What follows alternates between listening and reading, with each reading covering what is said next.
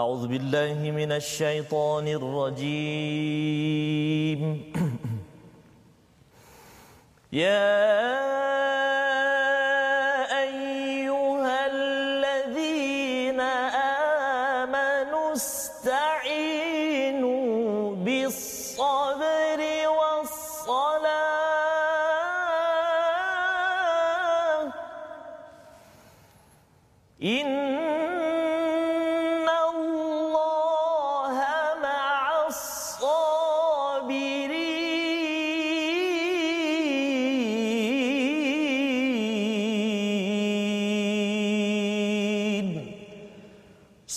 صدق الله العظيم.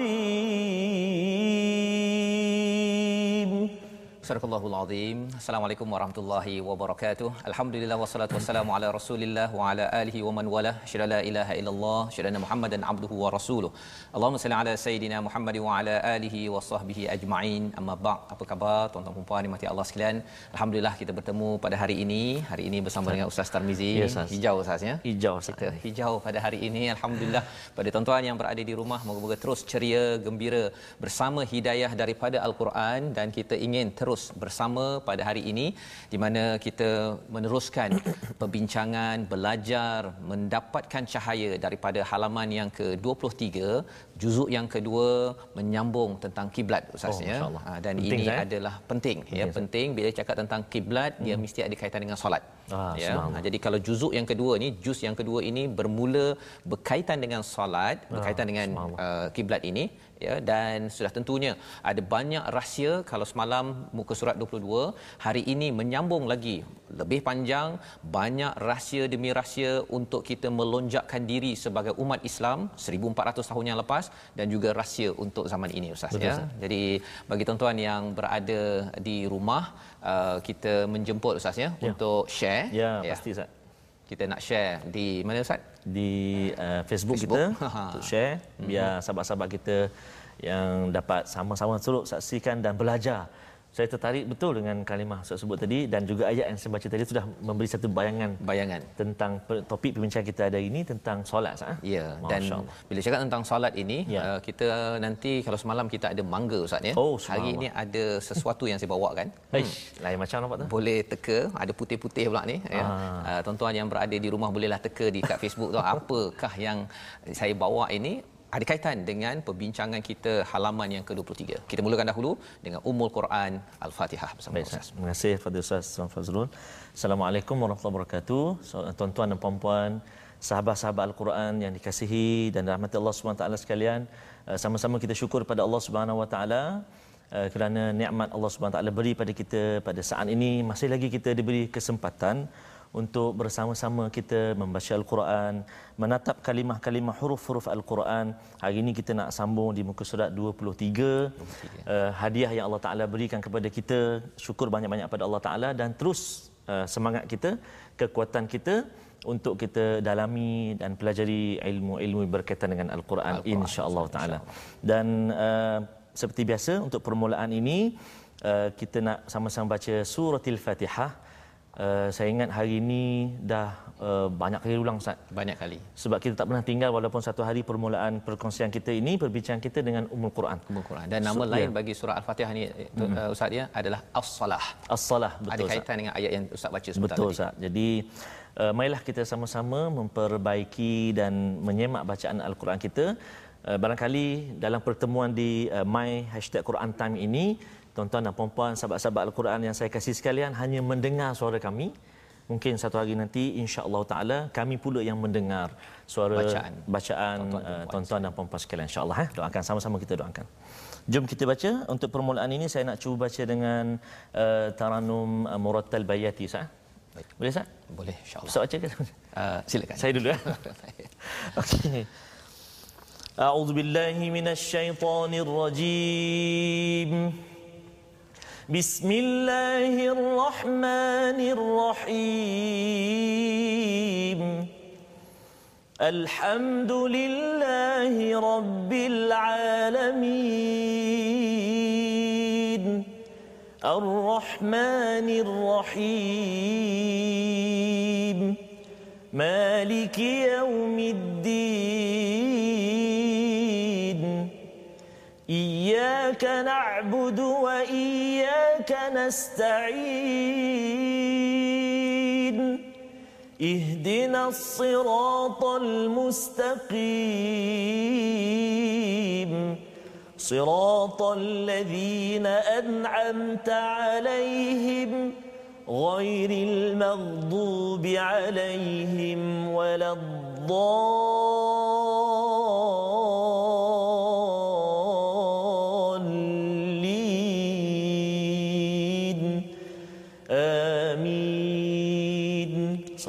Sadakallahumma. azim. Amin amin ya rabbal alamin. Begitulah bacaan Fatihah sebentar tadi. Nama lainnya ustaz ya. ya. Bagi tuan-tuan yang mungkin pertama kali mendengar nama lain bagi surah yang kita baca, surah Al-Fatihah itu adalah As-Salah. Ya. Ia ada kaitan dengan uh, nama yang diberikan oleh Nabi sallallahu alaihi wasallam dan mengapa? Kerana solat kita, solat kita pada Zuhur, pada Asar itu tidak sah hmm. kecuali apabila kita membacakan Al-Fatihah dengan makhraj yang betul dan sudah tentu lebih daripada itu kita kena faham dan kita ingin hayati isi kandungan Ummul Quran yang menjadi sinopsis ringkasan kepada 103 13 surah ya, selepasnya ustaz ya, ya. dan uh, sudah tentunya surah al-baqarah ini menyambung ataupun menerangkan ciri orang-orang yang dimurkai ya. ya. Kalau boleh kita tidak mahu jadi orang yang dimurkai pada juzuk pertama sudah banyak kita bincang dan pada hari ini kita nak melihat apakah sinopsis halaman ke-23 mari sama-sama kita saksikan bermula pada ayat 146 hingga 147 menyambung tentang kiblat. Ha, jadi panjang sangat Ustaz ya. Kita ya. berbincang tentang kiblat ni. Apakah rahsianya? Mengapa penting untuk kita pada tahun ini untuk faham? Kita akan baca sebentar nanti. Ayat 148 hingga 152 bercakap tentang perselisihan tentang kiblat. Ya tentang kiblat ada orang ada orang-orang pada zaman Madinah itu yang masih lagi tidak yakin untuk berubah. Ya sampai tiga kali sampai tiga kali kita akan lihat dan kemudian sabar atas cubaan bagaimana kita nak membina sabar kuat di dalam kehidupan kita seharian bagi tuan-tuan yang mungkin ada cabaran pada hari ini ada ahli keluarga yang sakit kita doakan bersama tapi Allah memberikan kita formula penting pada hari ini yang insya-Allah kita sama-sama ikuti bermula dengan ayat 146 hingga ayat yang ke 150 bersama dengan Ustaz Tarmizi. Ya. Silakan Ustaz. InsyaAllah. Terima kasih Ustaz. Um, kita nak baca ini tuan-tuan dan puan-puan, sahabat-sahabat Al-Quran semuanya. Uh, share dulu. share dulu FB. Ya betul. Sebarkan dulu. Saya nampaknya ancang ada lagi yang tak share lagi ni. okay, jadi sebarkan dulu sama-sama. Hmm, kita nak baca ini ada lebih kurang 1 2 3 4 5 6 7 ada 8 ayat dalam muka surat yang kita nak baca ini. Dan alhamdulillah Ustaz, uh, muka surat yang kita nak baca hari ini Ustaz, ayat dia taklah panjang-panjang sangat. Tak panjang. Oh, tapi masih juga panjanglah. Cumanya satu hari nanti yeah. kita akan uh, jumpa dengan bertemu Ustaz. Bertemu yeah. dengan satu, satu ayat satu muka surat. Ha itu tak tahu nanti siapa. Kan, nanti Ustaz Tir ataupun Ustaz Tar. Betul eh? Ustaz. Satu ayat satu muka surat kita akan jumpa nanti muka surat tu. Tapi hari ini kita nak baca muka surat 23 pejam celik pejam celik di juzuk yang kedua Ustaz ya. Musim yang kedua, juzuk yang kedua. Okey, baik. Permulaan ini uh, izinkan saya kita sama-sama baca. Jom, saya nak baca dengan taranum uh, murattal uh, tanam mata apa Ustaz? Jaharkah lah? Jaharkah. Okey, saya cuba jaharkah. Okey. أعوذ بالله من الشيطان الرجيم الذين آتيناهم الكتاب يعرفونه كما يعرفون أبناءهم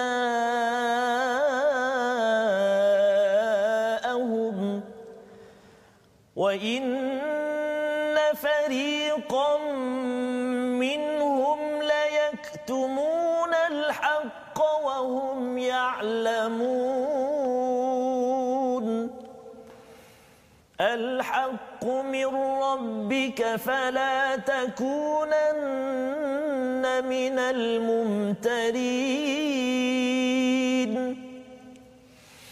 ولكل وجهة هو موليها فاستبقوا الخيرات.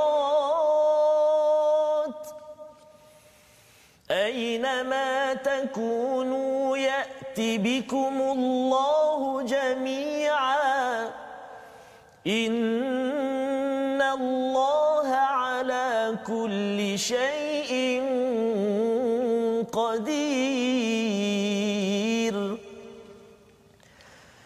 ومن حيث خرجت فول وجهك شطر المسجد الحرام.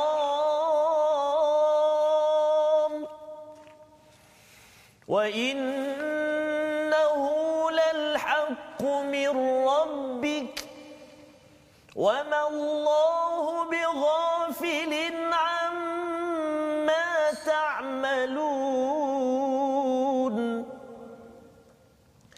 ومن حيث خرجت فول وجهك شطر المسجد الحرام. وحيث ما كنتم فولوا وجوهكم شطره لئلا يكون للناس.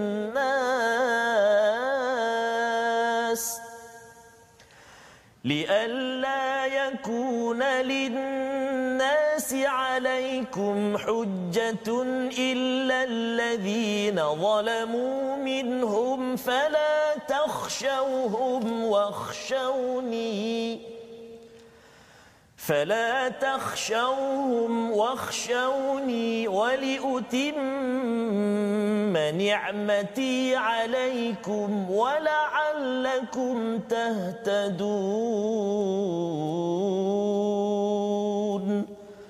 صدق الله العظيم. Surah Al-Azim daripada ayat 146 hingga 150 ini panjang Ustaz ya. Panjang, Ustaz. ya sampai dekat habis dah tu. Betul, ya. Terus nak sambung sampai habis. Okey, nanti dulu. Terus nanti dulu ya. Okey baik. Apakah yang ada pada ayat 146 orang-orang yang telah kami berikan kitab Taurat dan Injil mengenal kepada Nabi Muhammad sallallahu alaihi wasallam seperti mereka mengenali anak-anak mereka sendiri sesungguhnya sebahagian mereka pasti menyembunyikan kebenaran padahal mereka mengetahuinya. Menyambung ke, tentang kisah kiblat ini uh, salah satu daripada kisah di Madinah itu ialah orang-orang yang ada Taurat Injil ini ustaz ya.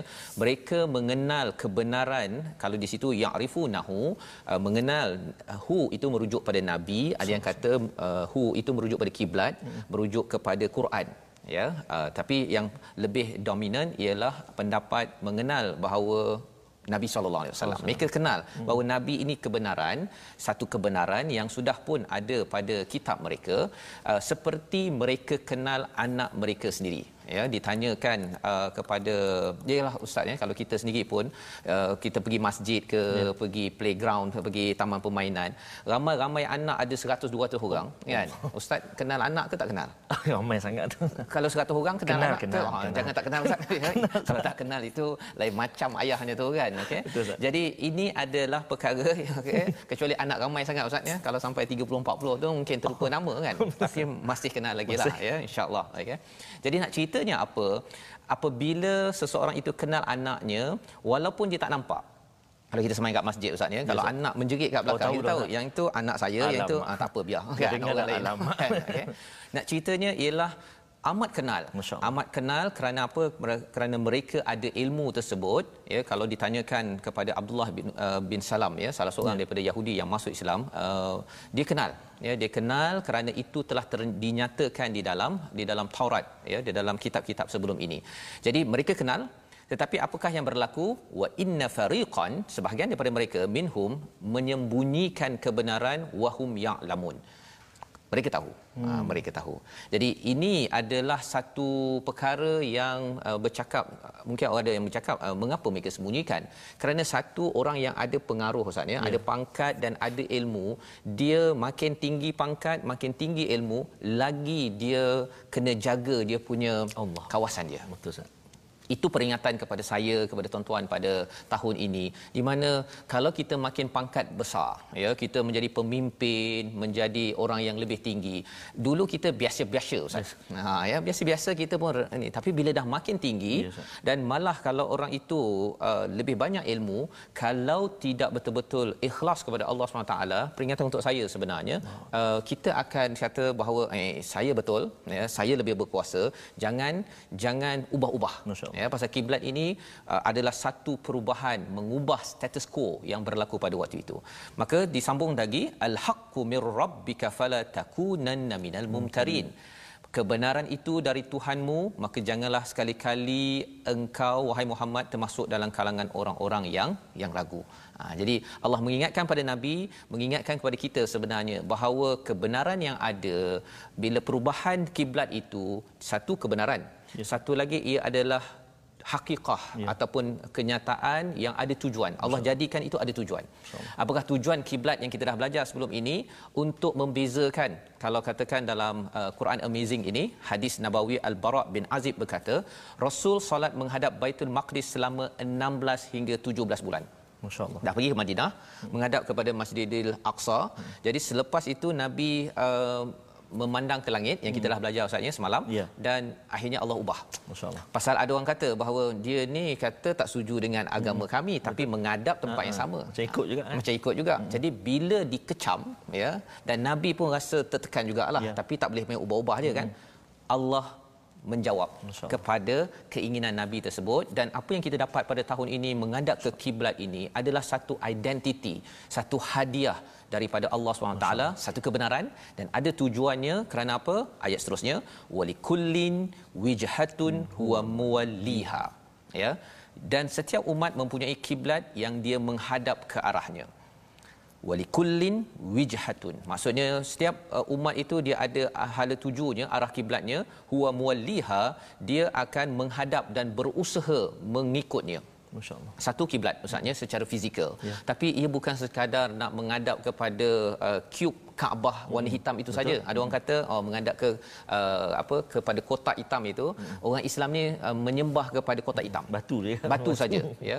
Tapi sebenarnya kita bukan menyembah itu ya ia sebagai satu kesatuan satu ya. unity ha ya hmm. sebagai hmm. satu kesatuan pasal orang-orang uh, kalau orang kata nabi ni datang ni sebenarnya nak memecah belah kan ya. kita ni kan boleh je sang, apa uh, terima semua agama hmm. sama uh, kita boleh masuk syurga bersama tak boleh ke kita tak payah gaduh-gaduh kan ya. Uh, dia menganggap ada orang kata bahawa rasul datang untuk memecah belahkan tapi sebenarnya kalau kita tengok sejarah Nabi Muhammad ada kaitan dengan Nabi Isa, ada kaitan dengan Nabi Musa, ada kaitan dengan Nabi Ibrahim. Sebenarnya kita nak bersatu Ustaz. Ya, ya. Itu yang kita nak faham dan itulah yang disampaikan dalam ayat yang ke-148 ini. Ya. Maksudnya bila kita ada kiblat, kita kena usahakan huwa muwalliha hmm. Uh, perjuangkan bukan sekadar menghadap satu menghadap setiap hari waktu zuhur kita menghadap masyaallah kan Maksudnya apa? Kena ada usaha huwa muwalliha di sini. Bukannya kalau ada masa uh, saya solat mm-hmm. ya, kalau tak ada tu nak buat macam mana? kan? Dan lebih daripada itu ialah menghadap kiblat ini saya bersatu mengesakan Allah, kita kena muwalliha. Mm-hmm. Kena usahakan dalam hidup kita ini mestilah fastabiqul khairat. Bersegera dalam membuat kebaikan dan Aynama takunu ya'ti bikumullahu jami'a innallaha ala kulli syai'in qadir ya.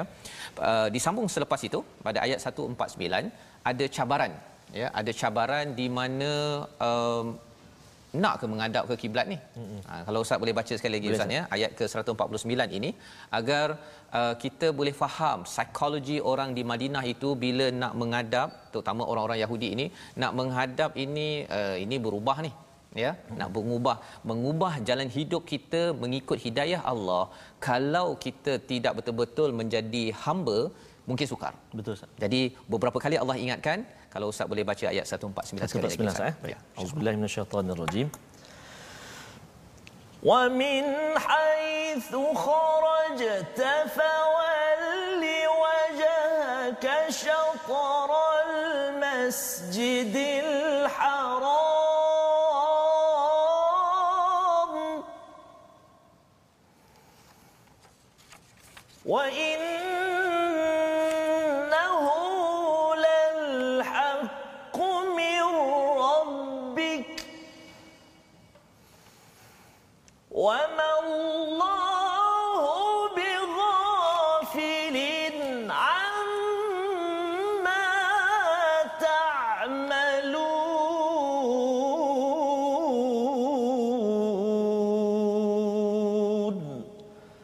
صدق الله العظيم dan dari mana pun engkau wahai Muhammad keluar hadapkanlah wajahmu ke arah Masjidil Haram. Sesungguhnya itu adalah benar-benar ketentuan dari Tuhanmu. Allah tidak pernah lalai terhadap setiap perkara yang kamu lakukan. Jadi ada sahabat yang bertanya, kalau kita dekat Mekah ini eh, Madinah ini kita menghadap ke Masjidil Haram, uh, uh, kalau kita keluar macam mana? Uh, kalau kita berjalan uh-uh. ya. Jadi jawapannya Allah menyatakan wa min haitsu kharajta fawalli wajhaka syatral masjidil haram masih lagi menghadap wa innahu lal haqqu min rabbik ini adalah satu kebenaran sesungguhnya ini sungguh kebenaran daripada Allah SWT maksudnya Allah ambil serius benda ini ya ya ini ada tujuan bukan main-main bukannya pasal di uh, di Madinah ustaz ya hmm. bila mereka dah uh, dah berkawan dengan Yahudi Nasrani ya dah biasa kan hmm. ada anak saudara hmm. uh, saudara mereka yang kawan-kawan itu hmm. jadi bila dah satu arah bila ubah itu oh. macam alah yeah. buat apa nak ubah-ubah so. kan? Kita maintain jelah kan? Tetapi Allah cakap apa? Wa innahu lal haqqu min rabbik. Kaitan dengan kita pada waktu ini ialah kadang-kadang kita mungkin kena ubah jalan hidup kita ya. Uh, orang merasakan bahawa oh ini akan membuat konflik ya. ya. Saya mungkin nanti berbeza sedikit dengan bos saya dengan kawan saya dengan uh, mak saya. Tetapi wa an wa innahu lal haqqu min rabbik wa ma Allahu bighafilin amma ta'malun. Allah tidak lalai atas apa yang kamu lakukan. Uh, sebenarnya semua ini akan dikira oleh Allah Subhanahu wa taala. Dan ulang lagi pada ayat yang ke-150 Ustaz. Yes, ya, wa min haitsu. Kalau ayat 149 ada wa min haitsu kharajta ulang lagi Masya pada Allah. ayat yang ke-150 kalau tuan-tuan perasan.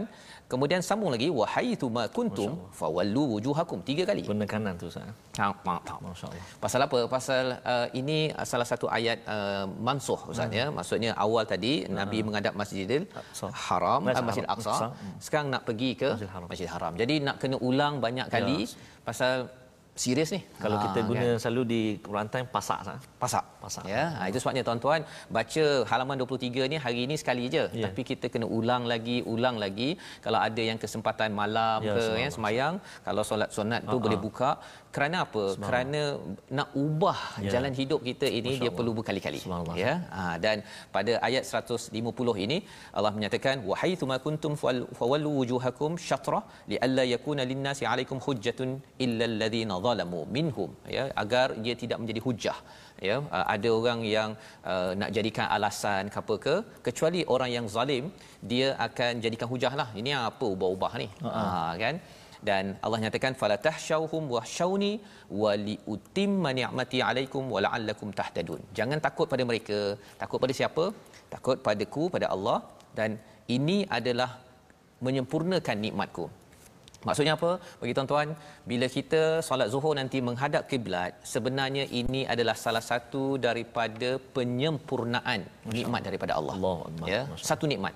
Dan apa yang nikmatnya? Hmm. Ha kan orang tanya apa nikmatnya? Hmm. Nikmatnya ialah agar kita mendapat tahtadun mendapat hidayah daripada Allah tanda kita ini akan sentiasa mencari hidayah tahtadun ni maksudnya dapat hidayah tapi dicari diusahakan betul-betul ustaz ya jadi kalau tuan-tuan yang berada di rumah nak tahu bahawa saya ni betul-betul berada pada jalan hidayah serius tak saya untuk menuju jalan hidayah hmm saya akan menghadap kiblat dan mestilah on time. Ya ha ya kalau pukul 1.15 ke 1.30 Zuhur hmm mungkin di Sabah Sarawak mungkin ya, lebih awal. Hmm mungkin kena berhenti walaupun Quran Betul. time ya pasal Quran time tak boleh ikut waktu solat pula ya okey tapi maksudnya berhenti hmm. menghadap kiblat cepat-cepat kerana Allah. ini tanda nikmat yang penting daripada Allah, Allah Subhanahu Wa taala itu sebabnya pada hari ini kita nak memastikan perkara ini kita amalkan dan apakah perkataan penting yang kita boleh beri perhatian pada muka surat 23 ata ya ha, seawal ayat yang ke 146 alladzina atainahumul kitab. Ha, ya. Bila Allah menggunakan kata ata ini maksudnya hadir didatangkan 549 kali disebut di dalam al-Quran. Bila Allah menggunakan alladzina atainahum ada perkataan na di situ hmm. maksudnya kami berikan kepada kitab uh, kepada mereka. Hmm. uh, bila ada perkataan na itu maksudnya uh, kami suka bagi Ha, ya. Tapi bila Allah guna dalam Quran utul kitab, hmm. itu maksudnya uh, diberi kitab. Hmm. Ha, bukan kami beri kitab. Ya, ada beza. Tapi asal maksudnya adalah ata, iaitu kalau Allah suka mengapa? Pasal orang-orang yang dapat kitab ini, mereka baca betul-betul.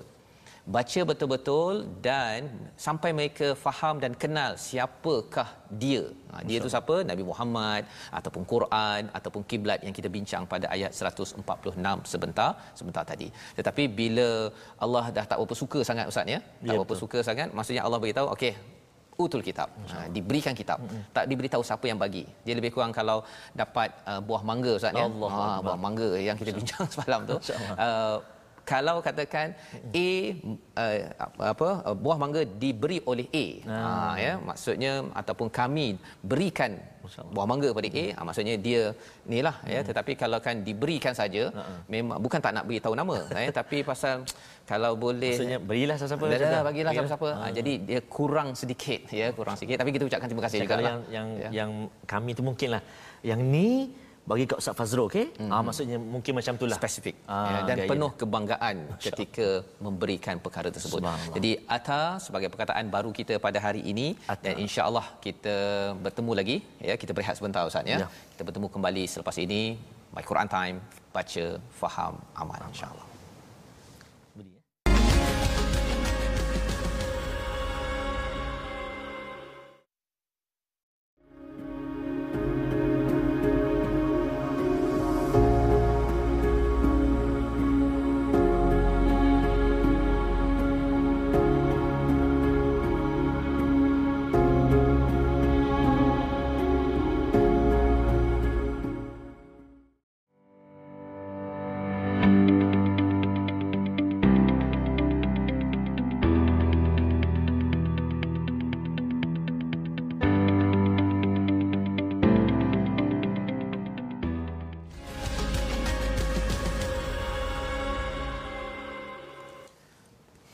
kita dalam My Quran Time baca faham amal pada hari ini kita berada pada halaman 23 ustaz yes, ya. Kita melihat kepada bagaimana kiblat sebagai satu bukti Allah menyempurnakan menyempurnakan nikmat Allah Subhanahu Wa Taala dan kemampuan kita kita diizinkan untuk solat menghadap kepada satu kiblat ini ada sejarah yang tersendiri.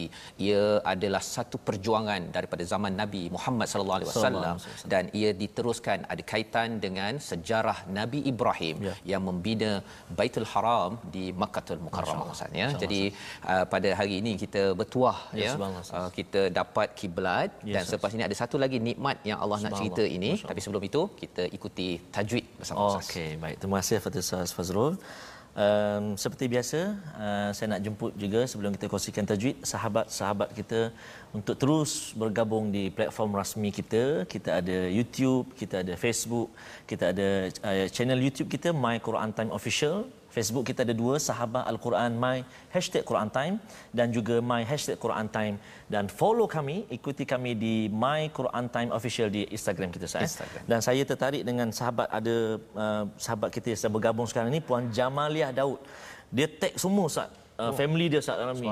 Mengajak untuk untuk tengok uh, sama-sama share dia kata subhanallah. Dan saya tertarik juga dengan sahabat kita yang berada di Kelowna British Columbia Oh, okey. Puan Umi Hanum uh, melihat di Kanada. Eh, Kanada ke?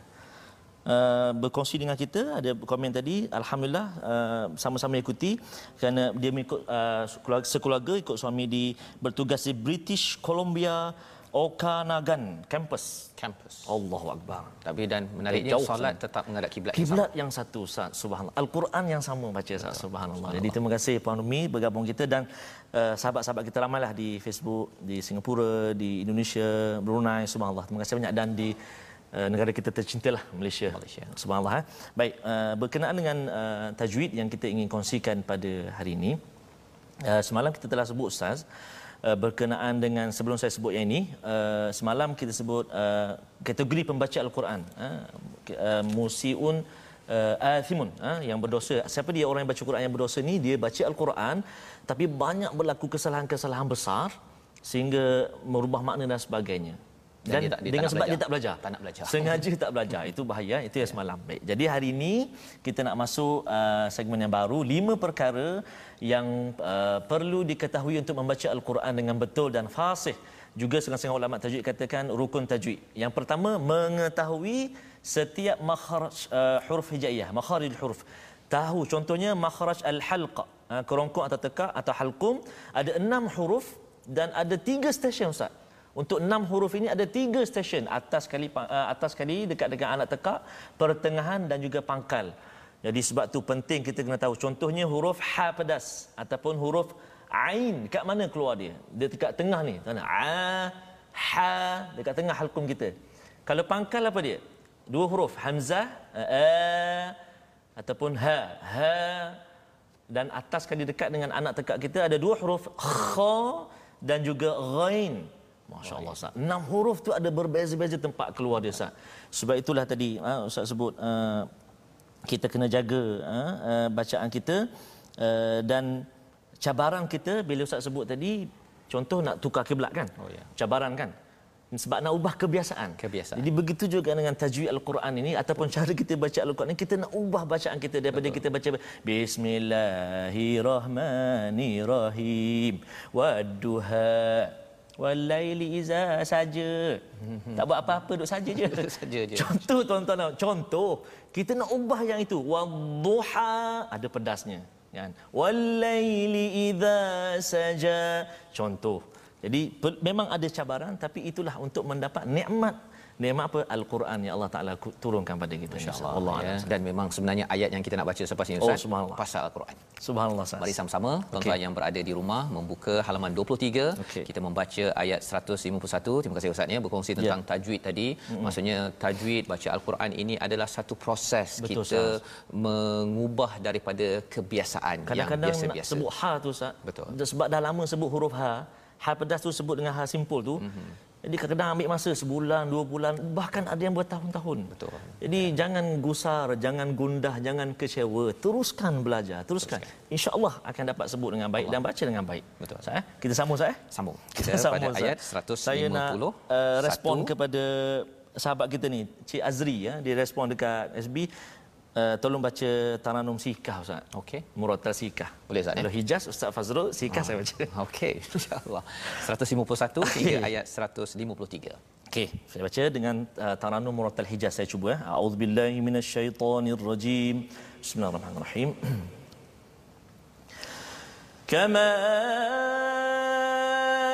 أرسلنا فيكم رسولا يتلو عليكم آياتنا.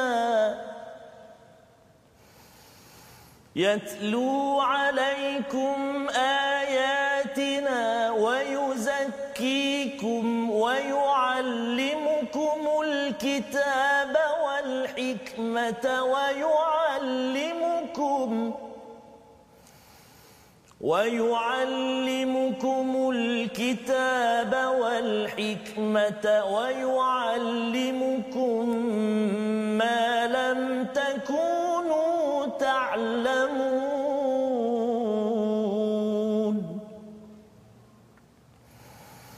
فاذكروني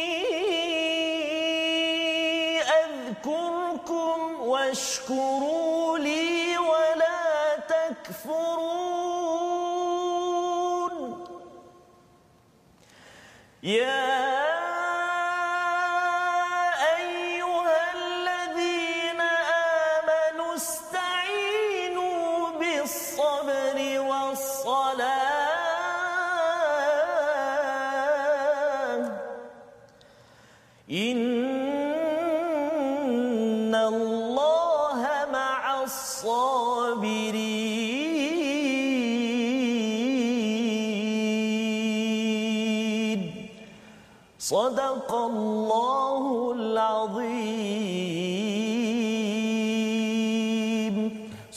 Al-Azim ayat 151 hingga 153 ini adalah satu ataupun tiga ayat Ustaznya yang Betul. amat penting Betul. yang perlu kita beri perhatian bagi para pensyarah, pendidik, cikgu-cikgu tadika, ibu ayah yang nak memahami tentang silibus pendekatan bagaimana Nabi memimpin Mekah dan juga Madinah maksudnya di Madinah itu apakah yang Nabi buat sehingga kan bangkit Allah. ya umat Islam dan inilah formula zaman ini jika umat Islam ingin bangkit ustaznya sebenarnya rahsianya ada pada ayat ini kama ya. kama ini maksudnya seperti sebelum ini hmm. maksudnya salah satu nikmat Allah beri ialah kiblat yes. untuk umat Islam. Betul. Satu. Hmm. Ya, di mana kita sahabat solat menghadap ke Masjidil Haram ini adalah satu nikmat yang besar kerana apa? Kerana kita meneruskan legasi Nabi Ibrahim yang mendapat wahyu daripada Allah Subhanahu Wa Taala. Maka satu lagi nikmat kama ya sebagaimana arsalna kami telah mengutuskan kepada kamu seorang rasul yang tugasnya apa daripada kalangan kamu yang pertama tilawah ayatina. Allah. ya yang membaca kebesaran ayat-ayat kami. Yang kedua wa yuzakkikum wa yuallimukumul kitaba wal hikmah. Jadi kalau ada tiga empat perkara ini maksudnya apa? Nikmat kita ini ialah kerana kita ada rasul Ustaz. Betul Ustaz. Ada Nabi Muhammad sallallahu alaihi wasallam. Ya. memang memang hmm. nikmat Allahu akbar. Walaupun kita tak nak bersama dengan Nabi Betul, dan kita pun tak tahu kita mampu tak bersama Allah dengan Allah. Nabi kalau katakan uh, nanti kita akan baca ustaznya di mana cabaran di Mekah di Madinah ya. itu amat amat besar ya. Tetapi kerana Nabi berjuang berjuang berjuang untuk al-Quran. Akhirnya kita boleh baca Quran depan Allah TV ustaz. Akbar, dapat Allah. baca belajar depan TV ya. depan Facebook ya. Allah. nak dengar berkali-kali boleh. Allah. dulu kalau terlepas terlepas ustaz. Betul ustaz. Kan? Nak kena cari balik nabi dengan sorok-sorok kalau kat Mekah itu betul, dekat Madinah pun kena kecam. Allah. pasal apa? Ini apa pasal pula nak ubah-ubah? Ini kumpulannya ubah-ubah ke? Ya, ha ya. Jadi ini adalah satu nikmat dan apakah yang nabi buat Nabi yang pertama yatlu alaikum ayatina. Ha, ini kaedah hmm. silibus pendidikan Nabi iaitu tilawah ayat-ayat kami. Jadi ayat ini 151 ini lebih kurang macam ayat 129 ya. yang didoakan oleh Nabi siapa? Tuan-tuan yang kat rumah yang dekat Facebook boleh teka hmm. Nabi Ibrahim. Ibrahim. Ha ya. Tapi Nabi Ibrahim minta uh, tilawah, tazkiyah dan taklim. Hmm. Tapi Allah jawab, Allah kata tilawah tazkiyah dahulu, hmm. kemudian baru taklim. Okey, mari kita tengok apakah yang pertama tilawah. Tilawah ini maksudnya mengulang-ulang membaca ayatina, ayat-ayat Allah sehingga kan boleh faham sedikit ya. dan kemudian kita boleh amalkan. Perkara ini perlu berlaku pada setiap orang. Ya, Nabi bacakan, Nabi bukannya ceramah pakai perkataan sendiri sahaja. Ya. Nabi bacakan daripada Al-Quran. Ya, jadi idea-idea tuan-tuan dengar bila kita tadabbur ini sebenarnya uh, kalau bukan idea saya tak payah dengar. Hmm. Ha, kan? Tapi kalau kita dengar kepada Al-Quran, idea-ideanya ini ataupun hidayahnya ini amat amazing. Ya. Subhanallah yeah. kan? Amat hebat. Yang pertama. Dan yang keduanya ialah wa yuzakkikum iaitu menyucikan kamu dari syirik dan maksiat. Masya-Allah.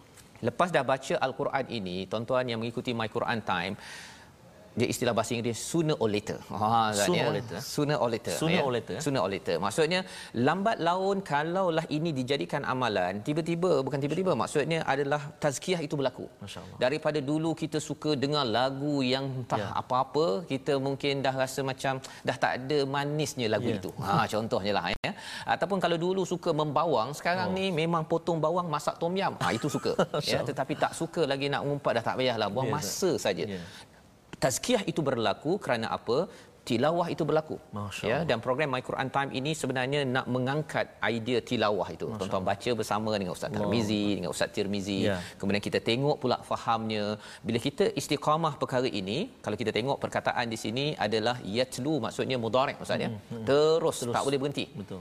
Berhentinya waktu kita dah tak boleh baca Allah dah ha, jadi jangan kita berhenti. Yang pertama wa yuzakkikum wa yuallimukumul kitaba wal hikmah. Dan kemudian diajarkan kitab bila kita jumpa dalam kitab tuan-tuan sekalian kena ingat kitab kataba ada kaitan dengan sesuatu yang tertulis sebagai perlembagaan sebagai law ataupun peraturan. Yes, ha, jadi itu sebabnya kalau seseorang itu selalu baca Quran bila disuruh solat dia lebih mudah.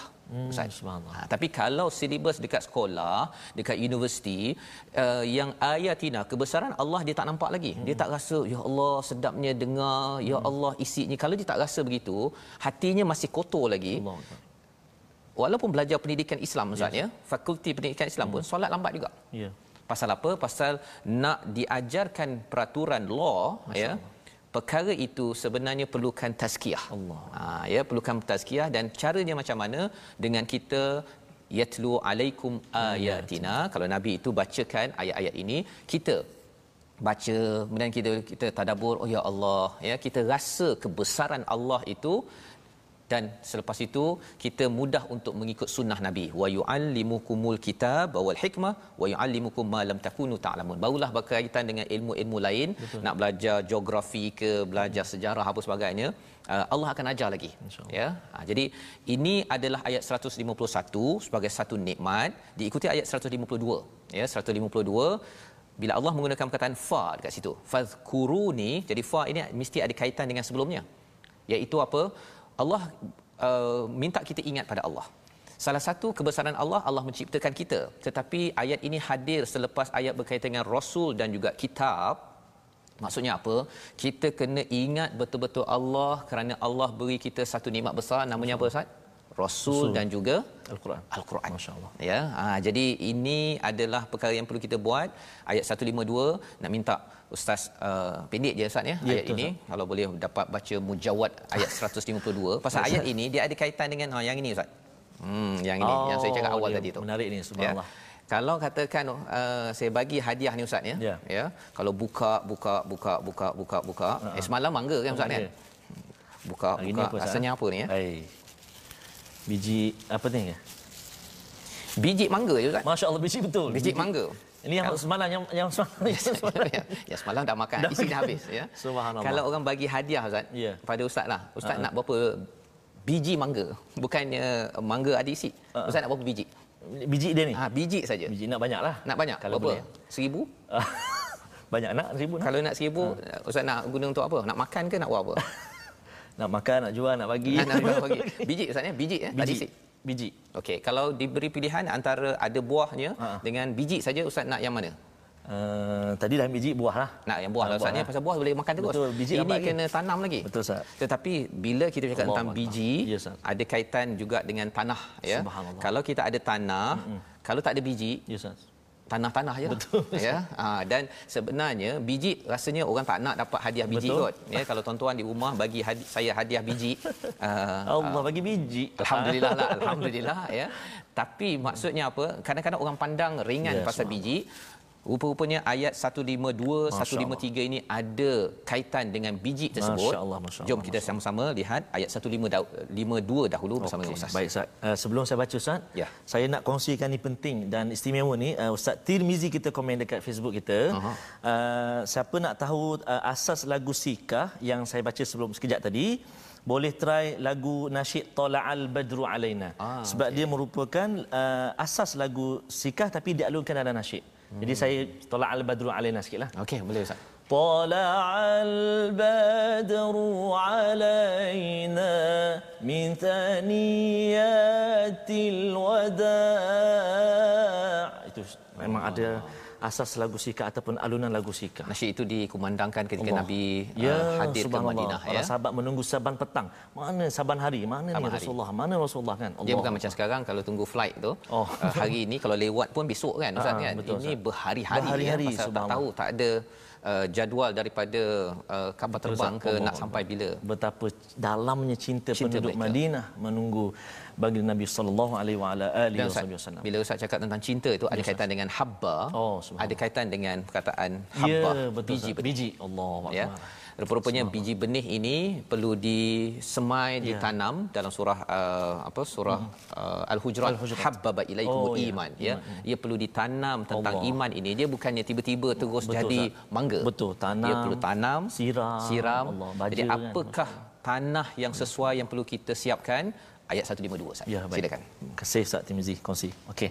Saya nak baca dengan uh, sikah lah Ustaz. Taranum mujawab sikah. Auzubillahi minasyaitonirrajim. Fankuruni adhkurkum washkuruli.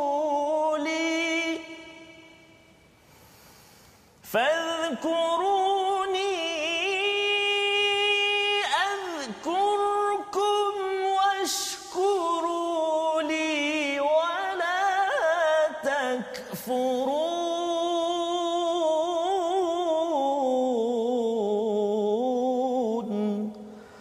صدق الله العظيم Azim ada dua jenis perkara tanah yang perlu disiapkan untuk ditanamkan satu benih ya benih yang akan disampaikan pada ayat 153 yang dibekalkan oleh Allah. Perkara pertama tanah kita perlulah kita banyak berzikir ustaz. Fazkuruni azkurkum. Allah.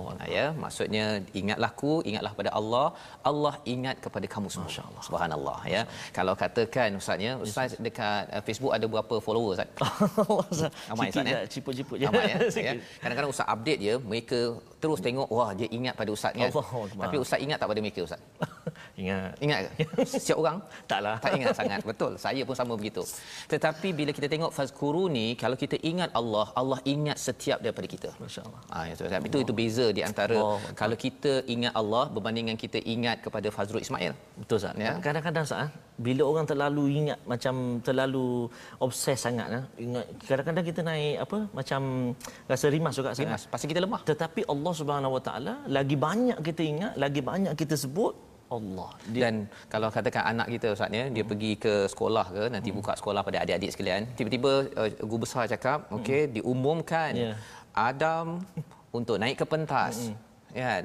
Kerana mengikuti My Quran Time setiap hari. Ha, contohnya kan. Bila anak itu disebutkan nama dia, dia akan rasa dan kali ini bila kita ingat Allah, Allah. azkurkum Allah ingat, Ingat kepada kita. kamu semua Allah. pada tuan-tuan sekalian Masya-Allah. betapa bangganya ini sebagai satu penghargaan daripada Allah itu yang kita kena bina dan yang keduanya apa washkuruli ya washkuruli bersyukurlah kepadaku wala takfurun ya jadi ini hadir selepas apa bercakap tentang nikmat kiblat nikmat Quran nikmat rasul bila kita selalu ingat kepada rasul ingat pada kiblat maksudnya solat ingat sir. pada Quran Ya. tuan-tuan hadir my Quran time ini sebenarnya Allah ingat kita Allah.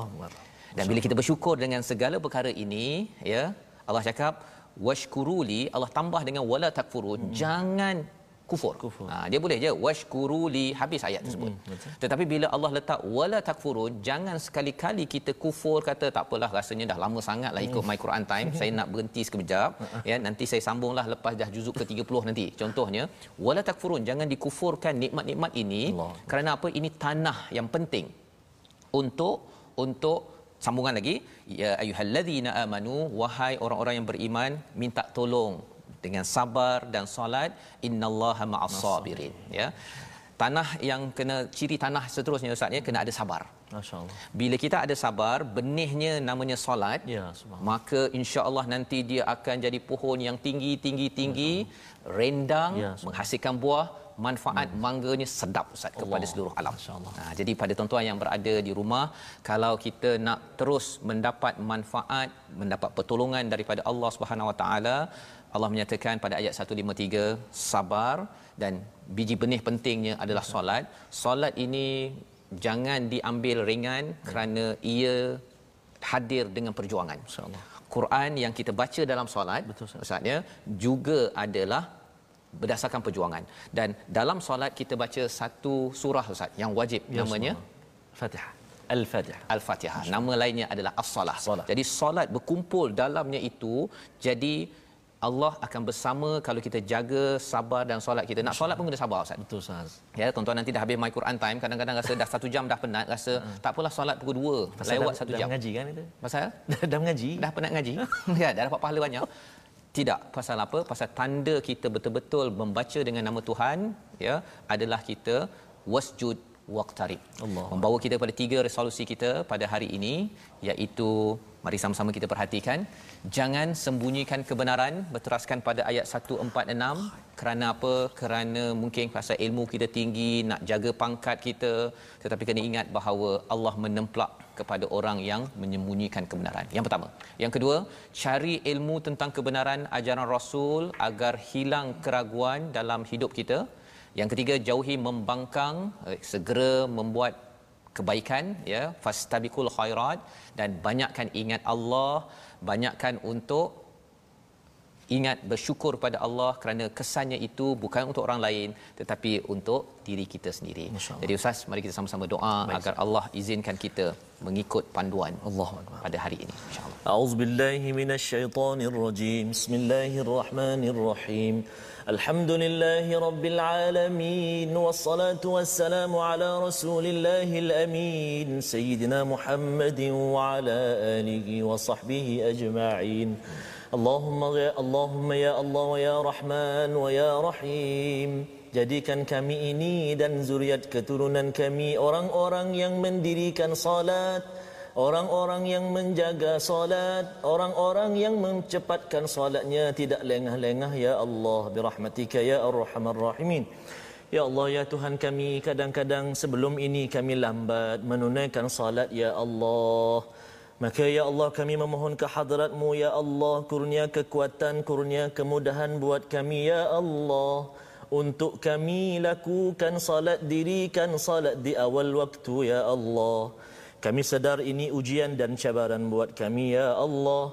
Akan tetapi ya Allah kurnia kekuatan dan kemudahan buat kami ya Allah.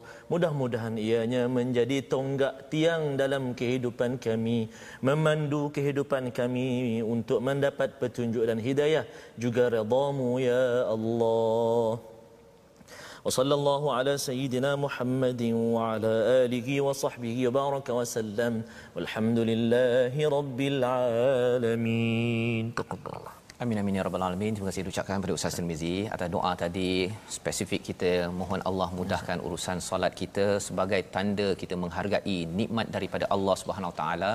Dalam solat ada Quran. Ya. Dalam Quran itu pada induknya Al-Fatihah berkumpul sebagai nikmat besar daripada Allah SWT. Kita ingin sebarkan perkara ini, ya. ya kesedaran tentang Quran ini dalam erti kata yang lebih luas. Salah satu kempen yang kita terus dan terus berjuang wakaf untuk ummah ya saya menjemput pada ya. tuan-tuan menyumbang sebarkan ya eh? sebarkan ya. ya kerana kita inginkan apa-apa nilai cahaya daripada al-Quran ini bersinar ke seluruh alam dan ia menjadikan umat Islam bangkit ya. dengan panduan daripada Allah Subhanahu Wa Taala.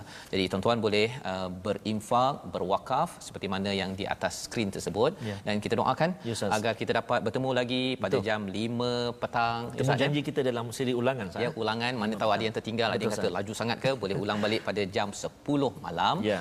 6 pagi ya. dan esok kita akan menyambung halaman 24 Ustaz. Masya-Allah. Kita ucapkan terima kasih kepada ya. penaja kita ya. Mofas, Mofas yang pastinya inginkan semua tuan tuan solat on time. On time, masya-Allah. lagi My Quran Time, baca, faham, faham dan amal. amal.